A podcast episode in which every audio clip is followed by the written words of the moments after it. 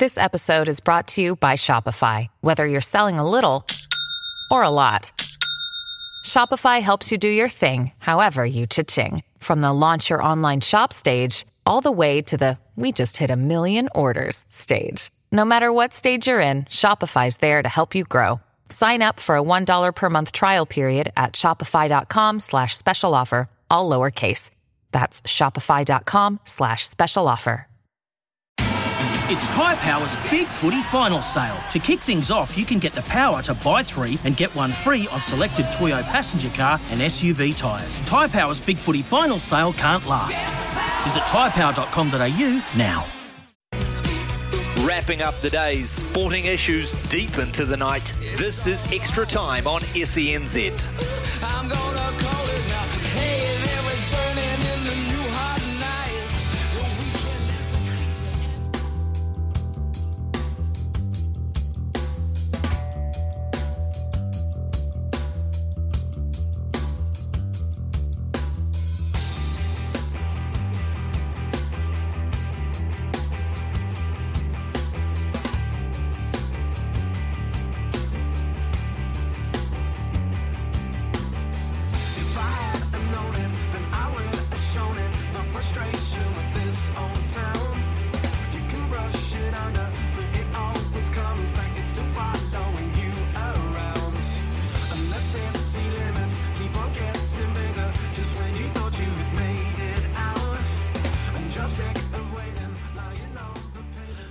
This is extra time on SENZ. Ricardo Ball with you through till nine o'clock tonight, and then we head over the Tasman as uh, game three of the semi final series between Melbourne United and the Tasmania Jack Jumpers gets underway. We'll have full coverage of that game for you. Uh, the TAB has Melbourne United as short favourites, $1.29. Tasmania Jack Jumpers at uh, three dollars thirty-five. But uh, you know, I mean, the fact that it is a one-all series suggests that maybe it's a bit closer than that. Uh, so that is what's coming up for you after nine o'clock tonight. Of course, uh, we had a whole full round of the. Super Rugby Pacific and the NRL, and man, there were some highlights, weren't there? Uh, this probably the biggest surprise of the Super Rugby weekend. There it is, back. Let's go. No, let's go. No, let's go. Yeah, it is time. Yes.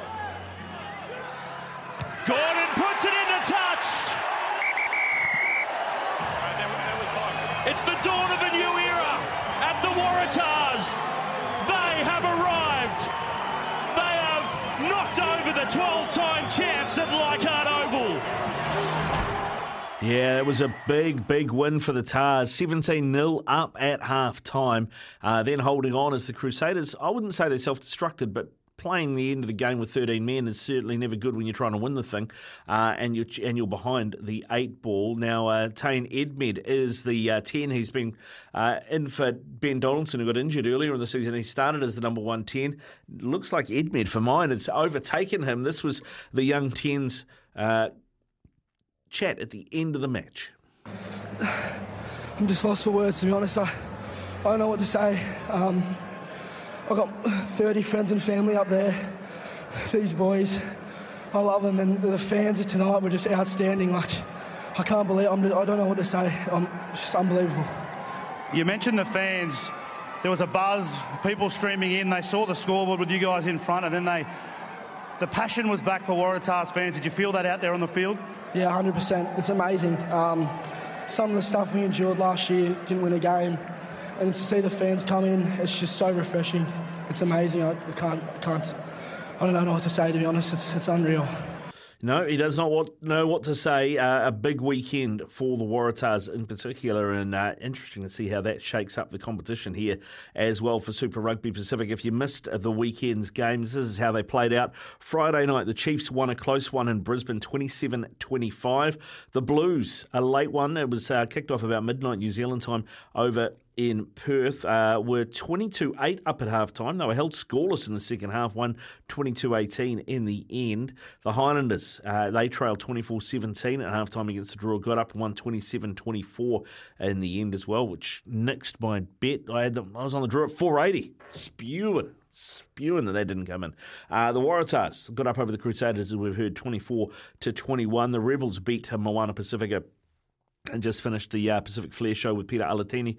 And boy, Moana left that game out there. They could have won it. Uh, unfortunately, Lincoln McClutchie missing that kick for the line at the end and having the ball knocked out when he was over the try line as well. Uh, but there you go. The Rebels got the 26 22 win.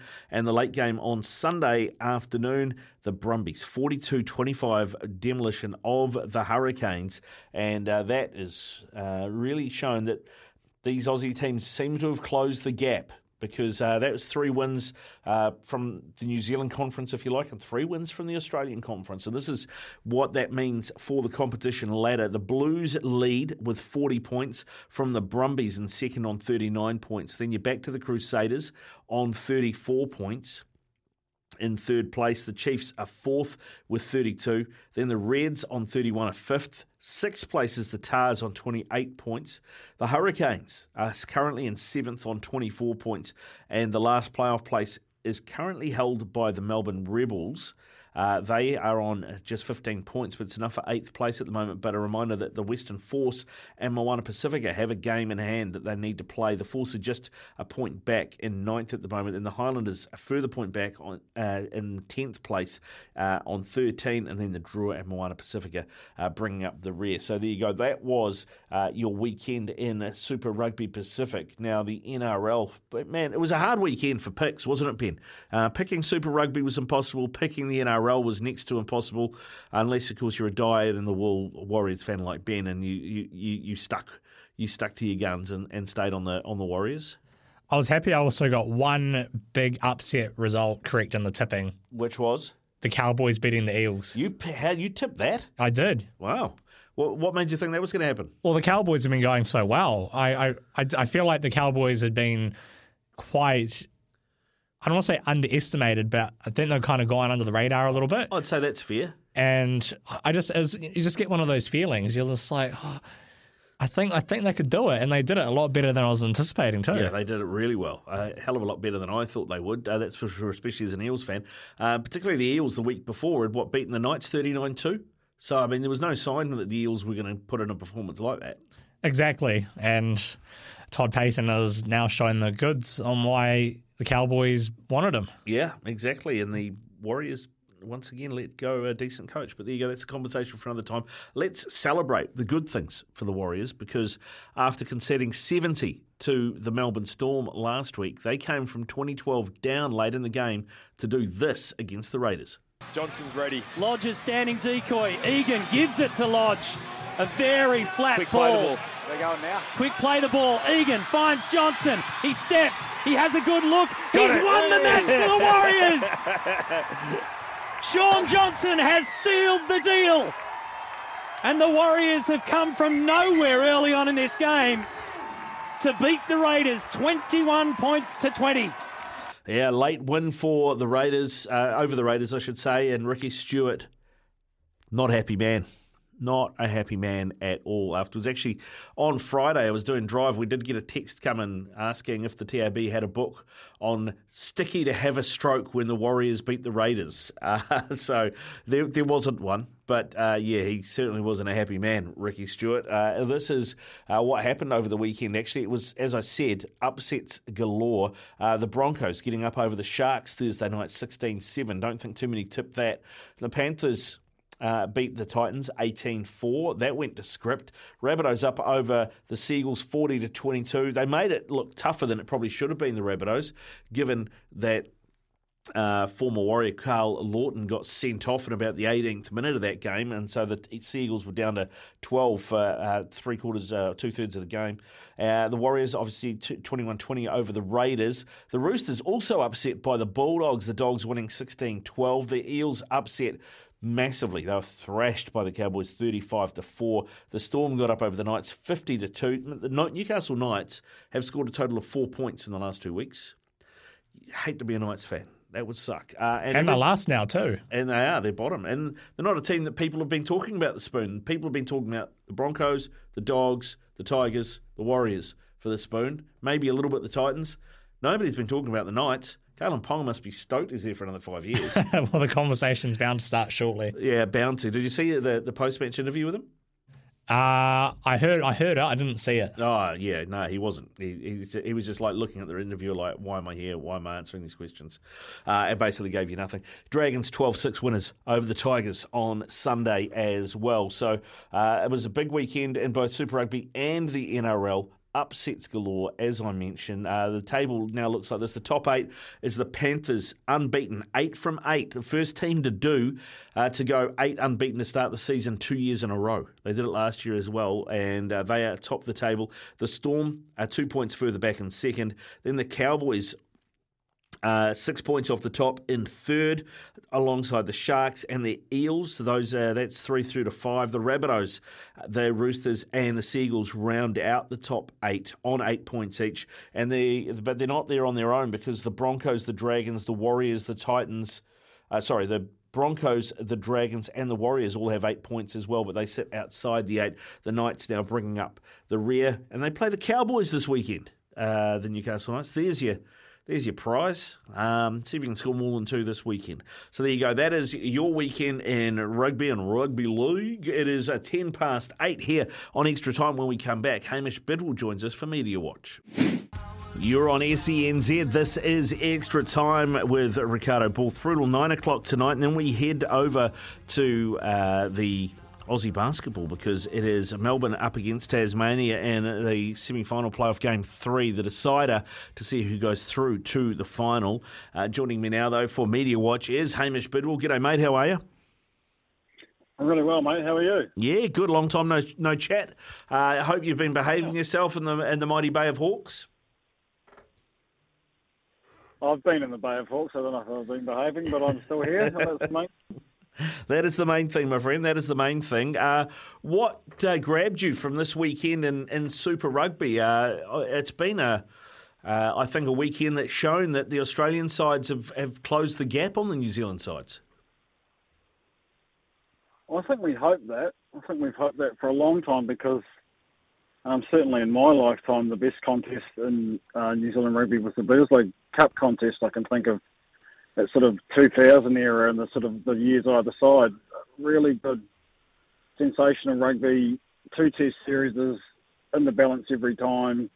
Will we get it back? Will they keep it? You know, I mean, it was really, it was the high level, high caliber of rugby, and we haven't seen that since.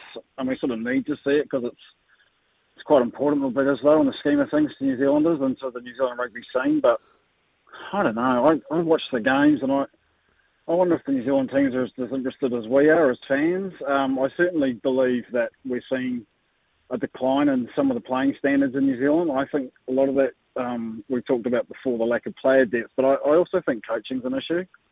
It's not so long ago that we had candidates other than Scott Robertson to be the next All Blacks coach. We had Rennie and Plumtree at the Hurricanes. We had Joseph at the Highlanders, Pat Lam at the Blues, Dave Rennie at the Chiefs. Like there were credible candidates, guys with runs on the board, guys who were elite coaches. I think we've got guys on the job that are learning.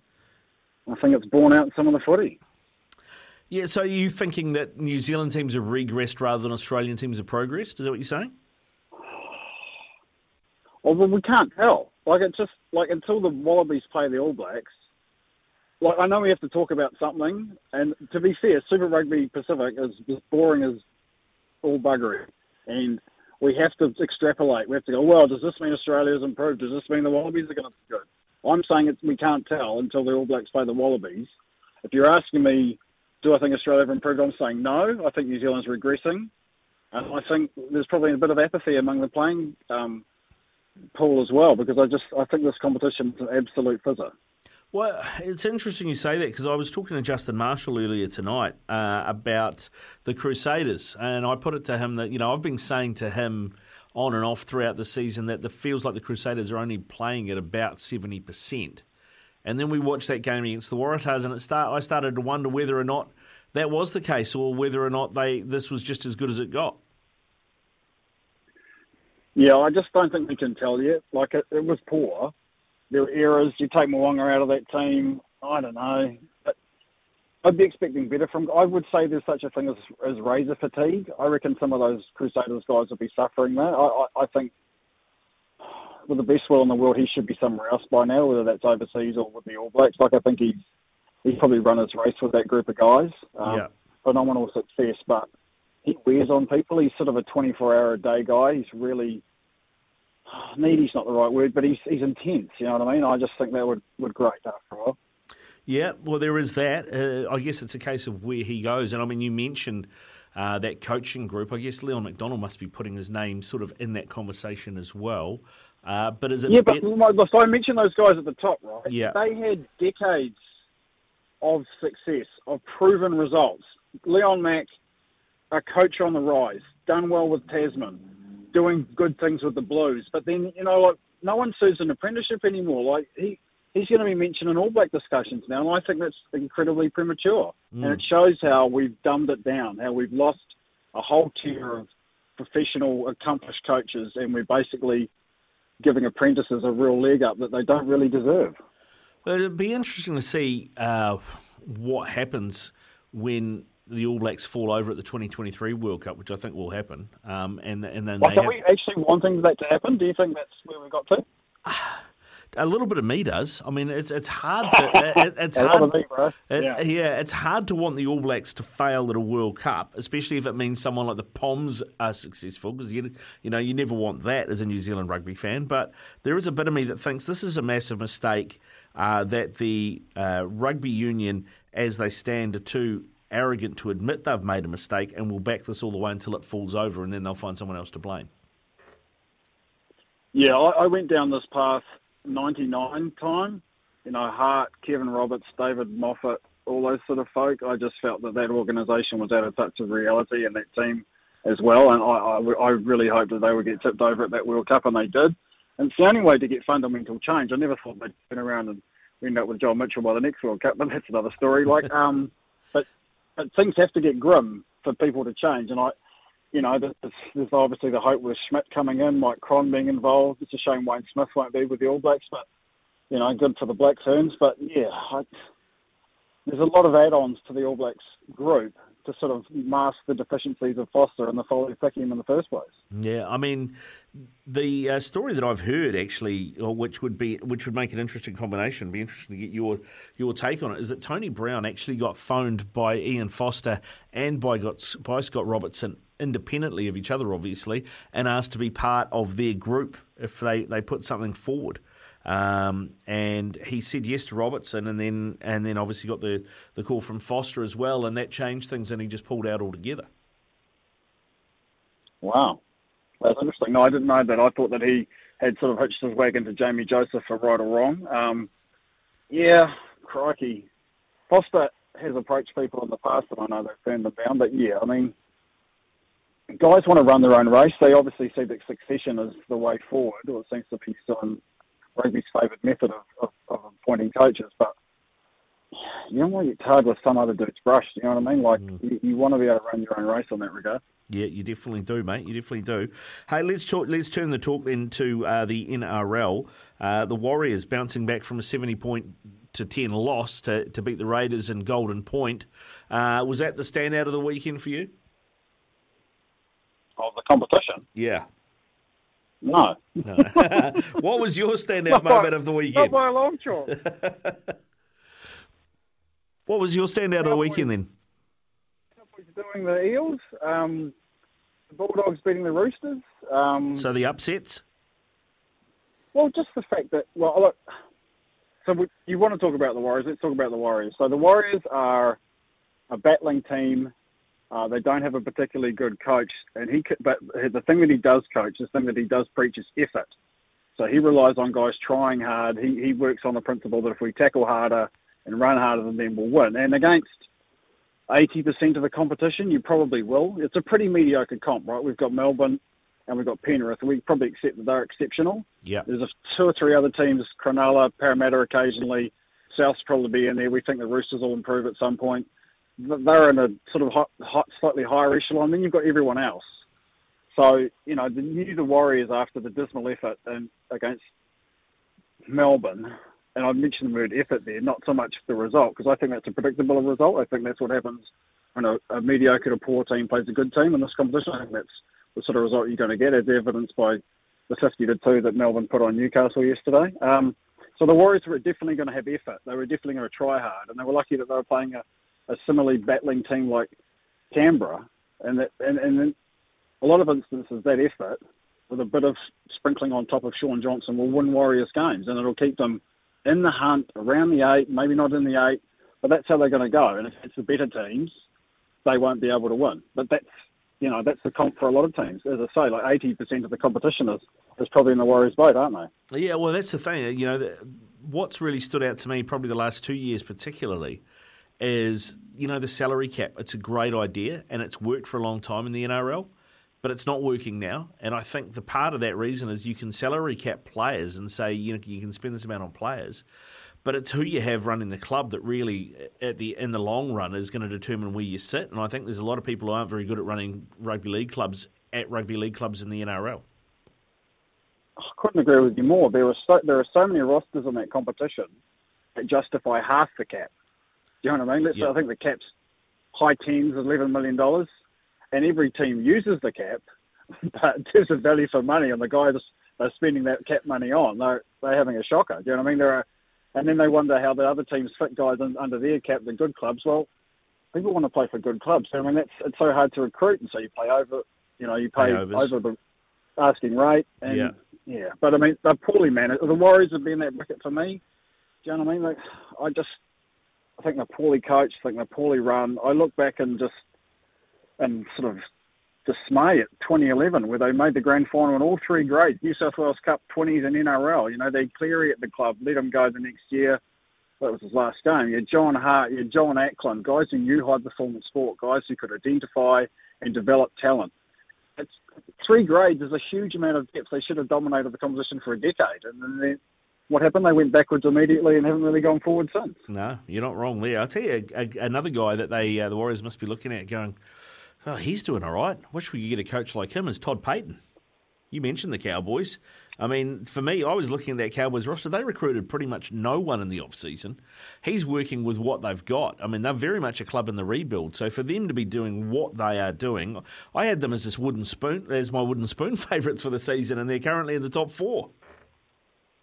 And he played such a dangerous game with that club. He went in there and said, that's not good enough. And he started by saying that's not good enough to Jason Taumalolo, their, their best player and captain. And it sort of went a bit sour. I don't think they really warmed to him or responded to his sort of tough love last year, but they seem to be galvanised now. And yeah, to put 30 points on Parramatta in the weekend at Parramatta's home game away in Darwin, that was that was quite remarkable. Um, yeah, they're well, Payten, of course, at one point he was going to be the coach of the Warriors, wasn't he? He was going to carry on, then he changed his mind, and there was a bit of a. He did two interviews on NRL 360. One to say he was going to be coach of the Warriors, and one to say actually I've changed my mind. Isn't that right? I'm trying to remember now. Yeah, so yeah, here's another like Cleary that got away. Yeah, very much so, mate. Very much so. Hey, we should also talk uh, about the goat in the boat and how she uh, nearly got tipped up. Uh, Lisa Carrington and Amy Fisher, uh, those two going head to head. That was a sports story I didn't see coming last week. Yeah, I didn't care for that at all. Um, I think if you're the world champ and then you win the national champs, don't you go to the world championships? But no, uh, if you're not part of Canoe Race New Zealand's high performance program, as Amy Fisher's not, um, then they, then rules are confected to make sure the dame gets to go, and uh, that's what happened.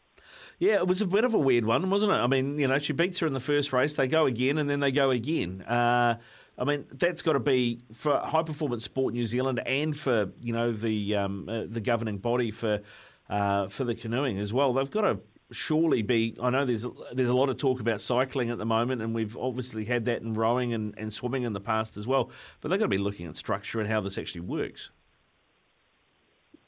Well, they had a cultural review. You know, Fisher was one of those athletes who didn't like how things were done at Canoe Race New Zealand. That's why she's not part of it.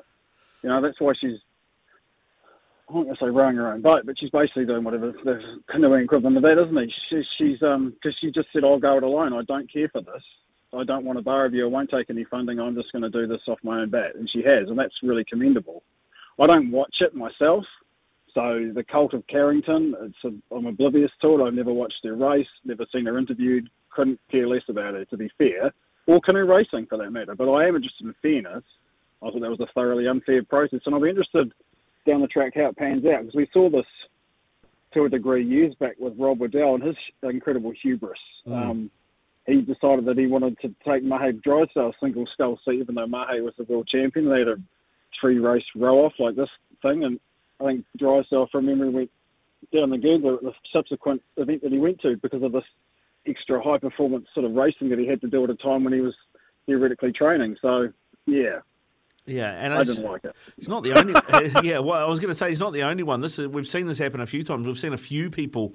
Uh, I'm I'm trying to remember uh, a couple of cyclists that I think have gone their you know their own way from uh, from that uh, organisation because they didn't like the way it was done and have since been successful in Europe. And then it's like, well, why don't you come back and cycle for us at the Olympics in the you know in the in, in the road category or whatever it is? And uh, yeah, it all. It, there needs to be, I think, uh, greater awareness that people do things differently. I mean, if we can figure that out with education, that you know the educa- the way that people are educated in this country works for sixty percent of the population, but not hundred percent. Surely the same come, uh, goes for coaching and high performance.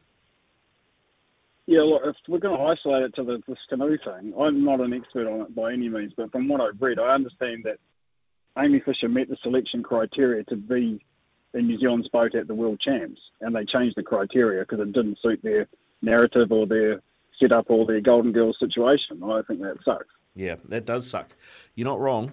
You're not wrong, uh, and we will see if anything happens about it, or if they'll just carry on their merry way. Uh, somebody, you know, I don't know, writing for Hawke's Bay today needs to do an expose with Amy Fisher to find out. I'm just a wee toiler in the field. I think they'd prefer if I was writing about three waters or something fascinating like that, but uh, I did something on Amy Fisher today. Okay, Yeah, well good. done. All right, we'll have a we'll we'll get get amongst and uh, find that on Hawke's Bay today and see what see what you really Yeah. think. Now, before we go, Yes, um, you're a Manchester United enthusiast, are you not? I I am. Yeah, it's been said. So the happiest day of my week is any time United have played, Mm. preferably poorly, and Roy Keane does punditry afterwards. Like, how do you feel? Like, I as a, I sort of, I, I sort of feel a bit like them about the All Blacks. You know, poorly run, Mm. uh, crazy ideas of self-importance, uh, no um, connection to reality, throwing good money after bad at managers and players, and never actually building a cohesive squad. And then Keane comes in and just gives them a kicking, and I, I just find it absolutely sensational. How, how do you feel about that as a fan? Well, I the thing is the reason that Roy Keane gives them a kicking is because he's a fan and because he cares. I think you know, I, I, and and um, and the thing is that ninety nine point nine percent of United fans agree with him. Um, so yeah, I, I mean, you've had people like Gary Neville in the past who has been a bit of an apologist at, at times for the way things have been done and the way things have been run, but even he's fully turned now. Um, so yeah, Yeah, no- once that Super League breakaway thing happened, he changed the spots really quickly, Gary He- Neville. Yeah. he did. He did. So yeah, no, no, I'm I'm, I'm all over it. Uh, and the sooner it changes, the better. I know there's a big protest that United play tomorrow morning, uh, seven o'clock New, uh, New Zealand time against Brentford. Uh, there's a big protest planned that on the 73rd minute, uh, everybody's going to get up and walk out of the out of the stand. So we'll have to see how that looks and how that happens and how disruptive that is. But that's uh, to mark. You know, you take away from 90 minutes back to was that 17 years to 73 to mark the amount of years that, uh, as it's been put in the official statement from the uh, Manchester United Supporters Trust, these leeches have been taking money out of our club. I, I admire that, and that's one thing that I'd like to see happen here. We're a bit more apathetic, a bit more sort of um, too shy to sort of vocalise our thoughts. But I, I think if we sort of voted with our feet a bit more, we might see a bit more change in our sport. But just, I mean, Cristiano Ronaldo, is he like good for that club, bad for that club? Where do you sit there? I think it's a tough one because I think Ole Gunnar Solskjaer had got United to second in the league last season and had got us to a Europa Cup final uh, or Europa League final. Um, had done some really good things. He had a way. He had United playing. He wanted Varane and Sancho and to strengthen that and to improve a couple of places, the right wing and centre back. And he want, you know, I think United would have been far better if that had happened and Cristiano Ronaldo hadn't come in uh, to an extent. But then he gets given Ronaldo and he has to change the way he plays and everything goes sideways. But conversely, if it wasn't for Ronaldo, we probably wouldn't be where we are because even though we're playing poorly in this way, he's the one thing that continues to deliver and give us goals. So, Mate, it, yeah, it's a chicken or egg scenario, really. I, I'm, I'm still torn on, on which way because I can see both arguments and they both make sense to me. Yeah, I mean, he's a good player. He will do well, but I think on a broader level, he's holding that, that team back. And if they're talking about bad culture in the dressing room, I can't believe he's a great contributor to that myself, but I stand to be corrected. Yeah, no, I can't either. Uh, but it sounds like he's going back to Real Madrid, um, cutting his uh, tenure short because Ten Hag, the new coach, uh, doesn't want him. And uh, I did I did see this, Hamish, just before we go, because I've got to go, I've got to get Pete on shortly to talk uh, about it from an Aussie point of view. Uh, but I did like this, and I thought you might enjoy it. Uh, United are in a lot of trouble. Uh, and they, uh, but how many Hags is it going to take to turn them around? And is ten enough? No. Ah, that's a good one, though. Yeah, I quite liked it. I quite liked it. Go well, Hamish. Hey, thanks for the thanks for your time, bro. We'll talk again soon. Pleasure. See you, mate. Cheers. Cheers. Uh, Hamish Bidwell there with us on Media Watch here on SENZ. This is extra time, 26 away from 9.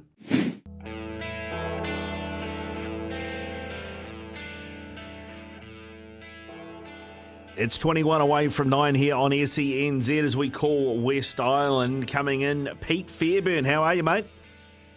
Mate, I'm fired up. Hell's bells. How good. How good, I mate? I love that you uh, you always get the akadaka off for me. Um, it's uh, yeah, it's pretty special, mate. It's good. How are you, mate? Yeah, good. Thanks, mate. I've been here, there, and everywhere covering everyone's shows, but I'm back for a week at least. Um, we'll see how we go from there. Uh, so that, that's good, mate. Have you? Uh, I know you got a new job with the Queensland Reds, uh, so obviously you've uh, you, you had a higher offer and you've had to tell the Dolphins no. Uh, mate, yeah, my, my phone's always on. So, you know, uh, look, they're getting some good crowds out there at uh, at, at Dolphin Stadium in uh, in Redcliffe. To be fair, it's a beautiful part of the world, and the Warriors, gee, aren't they enjoying playing out playing out there at the moment? You'd be uh, you'd be up and about, Ricardo. Yeah, mate. Uh, they're, they're going all right, mind you. They had a bit of a bump in the road with that trip to Melbourne, didn't they? Yeah, yeah, a 54 point second half is, is possibly a bump in the road. I think, uh, you know, I don't want to accuse you of too much hyperbole there, Ricardo. I don't want you to be exaggerating. A slight bump in the road to concede more points than, than you're on the field for minutes. But um, no, look, uh, credit to that team for the way they came back. Um, you know, and, and Nathan Brown didn't didn't pull any punches, did he? After that record defeat, he was he was pretty full on um, in, in his assessment of, of blokes giving up and not trying. Um, so to come back the next week and, and get the chockies, admittedly against a really really ordinary Canberra Raiders team, but to come back and get the win and the the Warriors are part of this logjam of teams. If you look at the, the NRL table this year, it's quite fascinating compared to years gone by, where position three to eleven on the table at the moment is either eight or ten points. Um, so there's a lot of teams, you know, really fighting for not only spots in, in the top eight, but you would actually say at this point in time, there's spots in the top four up for grabs, which we haven't really seen uh, that type of opportunity for a number of years. No, I was just having this conversation with Hamish Bidwell and, and saying that it, you know it feels like that the NRL, while the salary cap has worked for a long period of time, it's not working currently. Uh, but it's nothing to do with the players. It's everything to do with people running the clubs because you know the Panthers and the Stormers seem to be so far ahead of everyone else. Well, that's exactly it. And we know that, you know, t- teams that don't have that track record of, of recent success do have to pay a little bit over the odds to get players. I mean, you look at the Bulldogs, and admittedly they are coming off a win, but, um, you know, th- there's no doubt what they're paying, you know, the likes of a, a Josh Addo-Carr, for example, um, you know, is probably more than, than an outside back would get elsewhere. That's what they have to have to do to attract quality talent.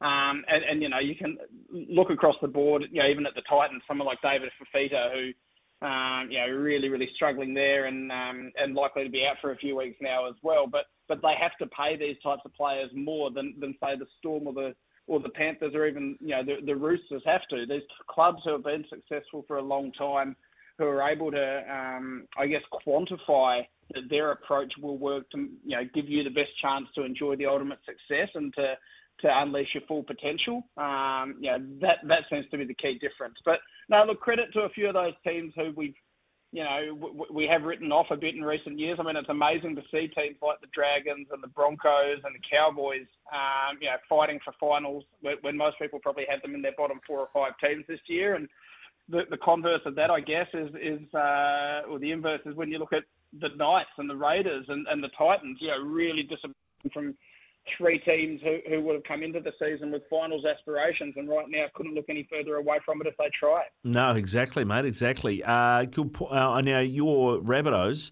geez, they made hard work of that twelve-man Manly team.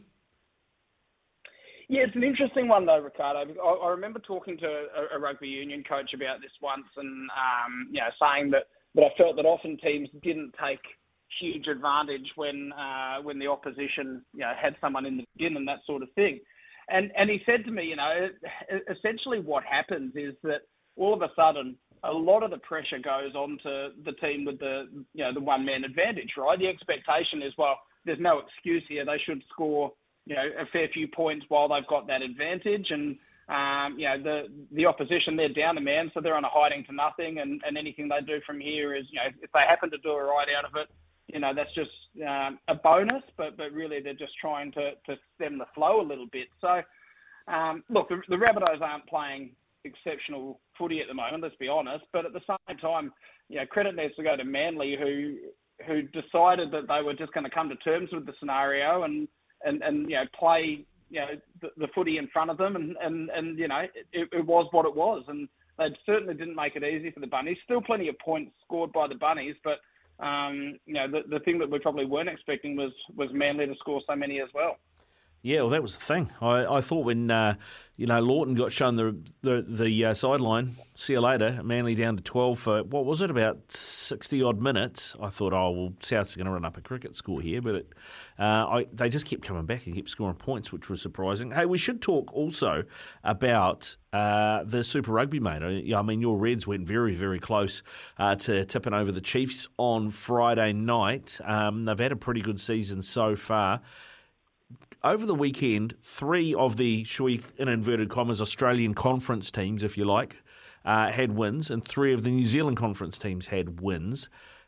Is that gap closing? And is it closing because the Australian teams are getting better or because the New Zealand teams are regressing? Have you got thoughts on that? I feel like you're setting me up here a bit, mate. Look, I, I think not it's at really all, hard to make. I promise. It, it is really hard to make that call after two weeks. Uh, let's be really, really clear. In the same way that, you know, if the Aussie teams had been struggling um, early, I, would have thought it was pretty harsh if we were sitting here saying, oh, you know, the same thing that we've had in recent years, oh, the Aussie teams aren't, up to it. it. It's a completely different competition this year with the introduction of the Drua and Moana Pacifica. Um, you know, the the fixture wasn't planned to be this way to have all the Kiwi derbies first, you know, followed by um, by the you know the Trans Tasman clashes, but definitely some really positive signs. I think you know the Brumbies have, have looked really really strong against the Highlanders and Hurricanes and banked a couple of wins there. Important for the Rebels to get that win against Moana. I, I think we're all acutely aware of um, how much Moana have, have had to battle this year. Um, you know, circumstances haven't been in their favour, both with COVID, but also their ability to, to build a squad and having to do that pretty late. Um, but the Rebels have had a tough old year as well. Um, so it was really, really important for them to get that win. That just gives them that little bit of belief. But hey, what about the Waratahs? I don't think anyone saw that one coming. Um, Oval, I don't know if you've ever been down there. It is a cracking place to go for a game of footy.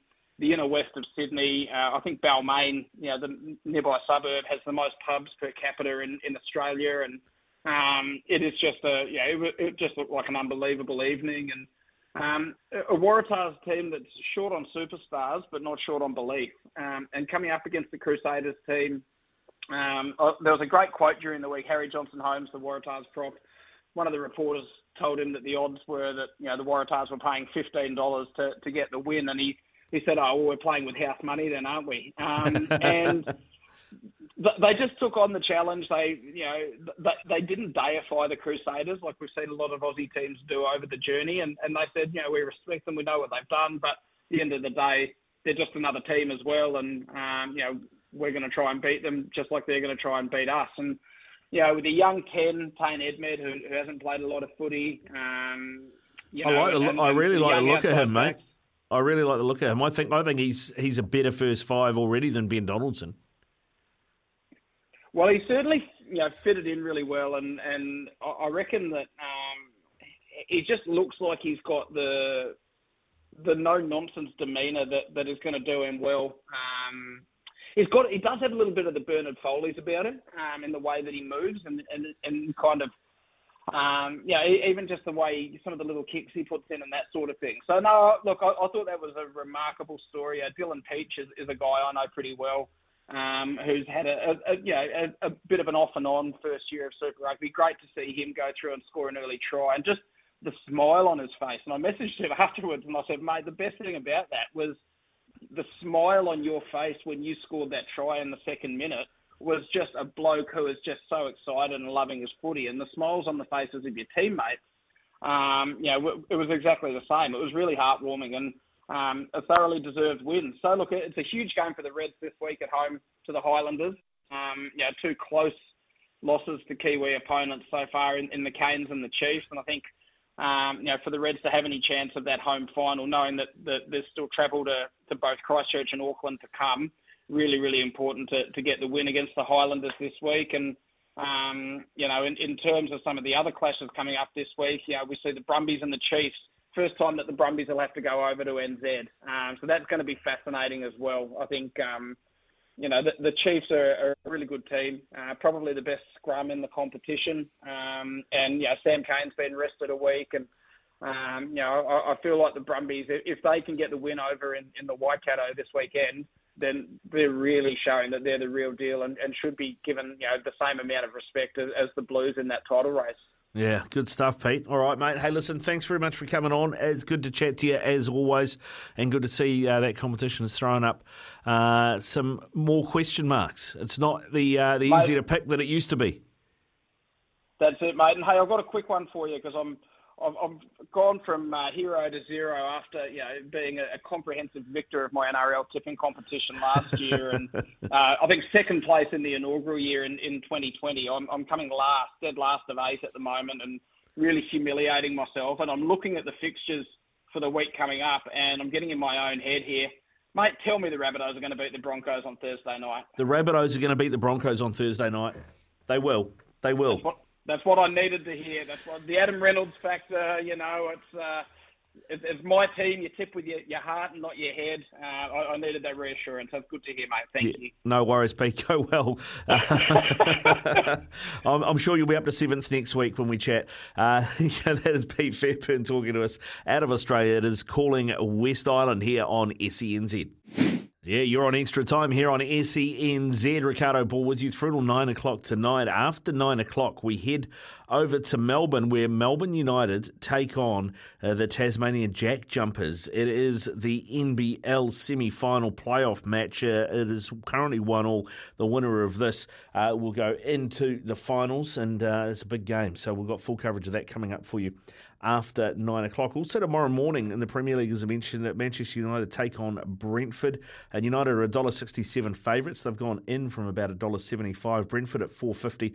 The draw at 3.75. And of course, we've got uh, we're in the middle of the NBA playoffs as well, and there is a whole heap of games coming up in the NBA playoffs tomorrow.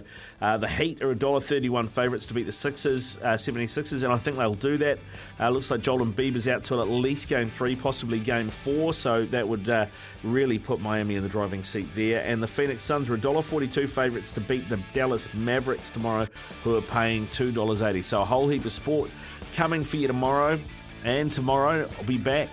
We're going to have Chiefs Mana with Carmo and uh, Ian Jones and Super South as well with Jeff Wilson and Centre Pass as well from 8 o'clock with Storm Purvis and a whole bunch more. Sometimes needing new tyres can catch us by surprise. That's why Tyre Power gives you the power of zip pay and zip money. You can get what you need now, get back on the road safely, and pay for it later. Terms and conditions apply. So visit tyrepower.com.au or call 13 21 91.